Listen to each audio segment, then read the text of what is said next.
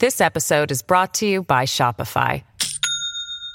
Do you have a point of sale system you can trust, or is it a real POS? You need Shopify for retail. From accepting payments to managing inventory, Shopify POS has everything you need to sell in person.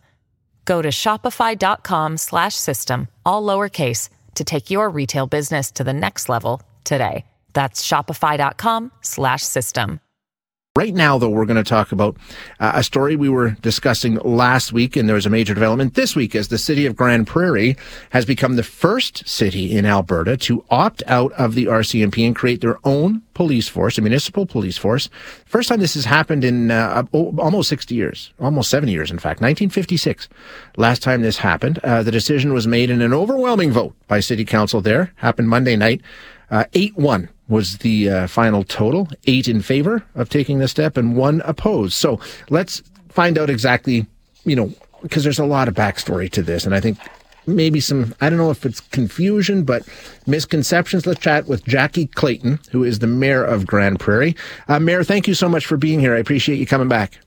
Absolutely happy to do it. Thanks for having me. So to start off, this story's been in the news. Uh, you know, we picked up on it a couple of weeks ago for a couple of reasons. First of all, there was the story that this was something that you were considering doing. Then the province stepped in with the funding offers, and I think some people have the perception that whoa. Grande Prairie in the last two weeks has decided they're going to go to a municipal police force, but it goes back much, much further than that, right?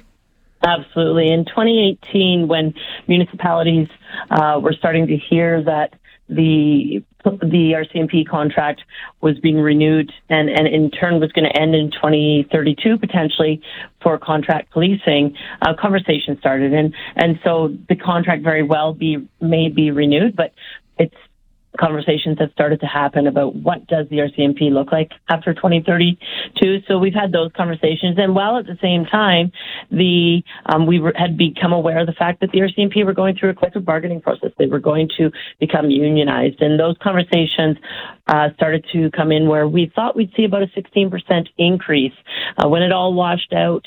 Municipalities, you know, we put away reserves for banking on that about 16. It came in at about 24%. So, um, you know, it, it, became significantly more. So in 2018, that conversation became public and relevant. We started to have those conversations. 2019, Red Deer did a study that said, mm-hmm. okay, you know what? This may make sense for us, but financially it doesn't make sense. That was prior to the release of the the financial results of what the collective bargaining agreement looked like. So following that, the collective bargaining agreement came out, and really that conversation and that decision may not have been relevant if they had known what the pricing was going to look like following that. So then 2020 um, goes ahead, councils having conversations, uh, and on a regular basis, council engages our community. Uh, we do a citizen satisfaction survey that says, you know, what are your priorities?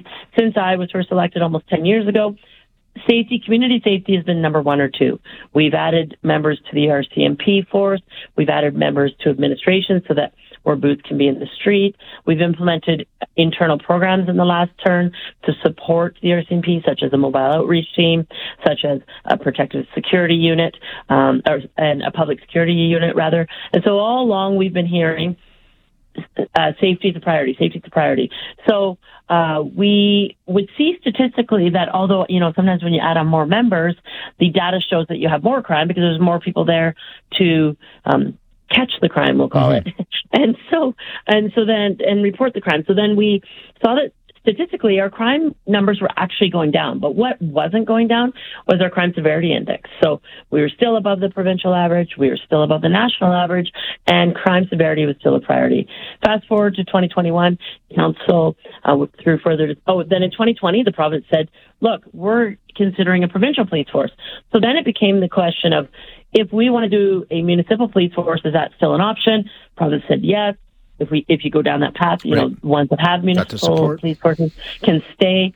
Uh, well, no, can stay as as that model. So 2021, council approved funding for a consultative process that assessed the current model that we were uh, being policed by, which was obviously the RCMP. It also shows opportunities, and it showed where, you know, through a, ne- a, different policing model, we could have local oversight, local input, dealing with local issues under local autonomy and local management. And so that report, which was 122 pages long, was public months ago in 2022 uh, in the fall.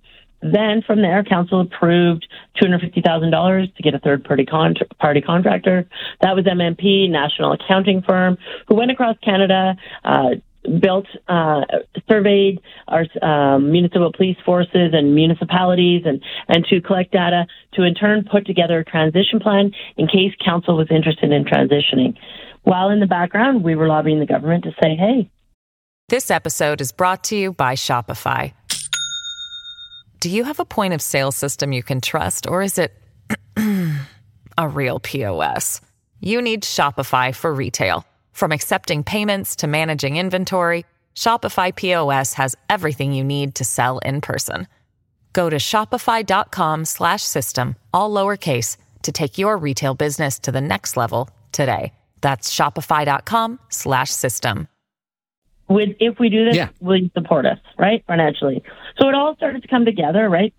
Initially, starting in 2020, uh, but first conversations in 2018. Then the transition plan became public, and then we started to have discussion. Um, the one thing that I did miss is that council was very clear that this needed to be a extensive community consultation. Right. So starting in December, um, I can tell you the statistics that I read to council on um, on our meeting the other night. You know, 110,000 impressions on Twitter, Instagram, Facebook. 110,000 um, expo- uh, where it exposes the information to people. We had there was 18 media ads uh, reports between 2020 and 2022 where we discussed this. There was radio ads, open houses, and although people like to say, you know, it was overall, it was a small turnout in our community. That was considered the single largest engagement we've ever undertook, and also the single largest number of people that have engaged. Okay. So when Councillor Chris Thiessen, the only one who voted against this, says, you know what, the process has been great going back, but Yeah. it got rushed at the very end. And you're like, you're talking about December, January, February kind of a thing with, with this sort of announcement. Okay, we're going to have this vote saying, yeah, we sort of, we got the report and then we had, didn't have enough time to engage with the residents of Grande Prairie. We didn't have enough time to even look at it ourselves. You don't think that's true? You think you got the engagement that was necessary? council was uh, i can tell you that the nine people that were elected to govern our city are very informed very knowledgeable have had extremely um, high levels of opportunity to talk with subject matter experts professionals question the reports uh, council actually got it a day before it became public excuse me uh, got it a day before it came public. Then uh, and then it went public. There was two weeks from that. The other part of it was is that during those times, council had extremely um, high levels of engagement and opportunity to talk to the consultants, our administrative team, uh, ask questions, and then even so much uh, is the fact that you know prior to council on Monday, there was another three-hour council committee of the whole where council could go back and check, you know. I just want to make sure that this is where we are in the finances, the you know the recruitment, the attraction, all these things. So, Councillor Thiessen believes that he didn't have enough time. Eight other people believe he did. Right. Yeah. So, and it passed, as you say, eight to one. Uh, there was the one vote against. What's the process from here, Mayor? Now that the decision has been made to proceed, what's the next step and uh, how quickly does it start? Yeah, so started yesterday. We uh, let Mr. Ellis know that of our intent. We sent a formal letter to him to say uh, we're looking to change our policing model. Will you please approve this? Um, we are uh, will work quickly because, as mentioned in the transition, getting a police commission up is intended to be in the next uh, in Q2, so it, it'll happen in the next couple months. Then uh, we will get uh, the police commission will in turn start looking to hire a police chief.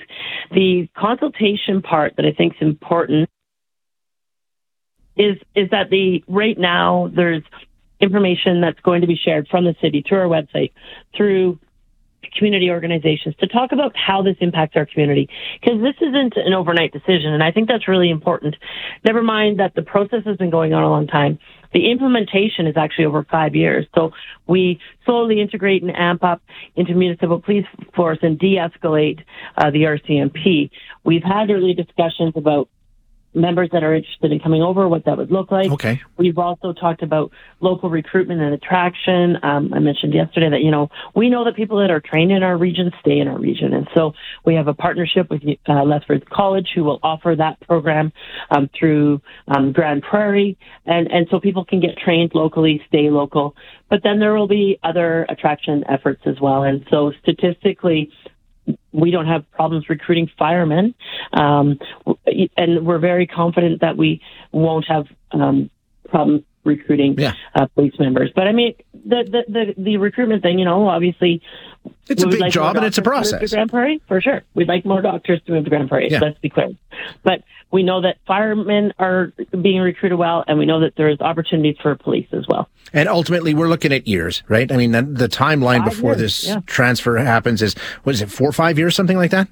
Yeah, exactly. Okay. Yeah. Mayor, thank you so much for uh, the clarity around this. We appreciate you uh, joining us today. Thank you.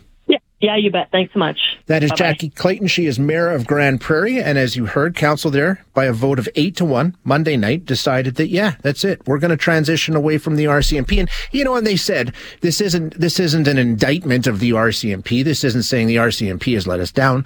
Um, they're just saying that, uh, they've actually gone, a number of the councillors and the mayor saying, you know, we, we appreciate the partnership we've had with the RCMP for a long time. Just going forward in the future, we think our municipality would be better served by a municipal force.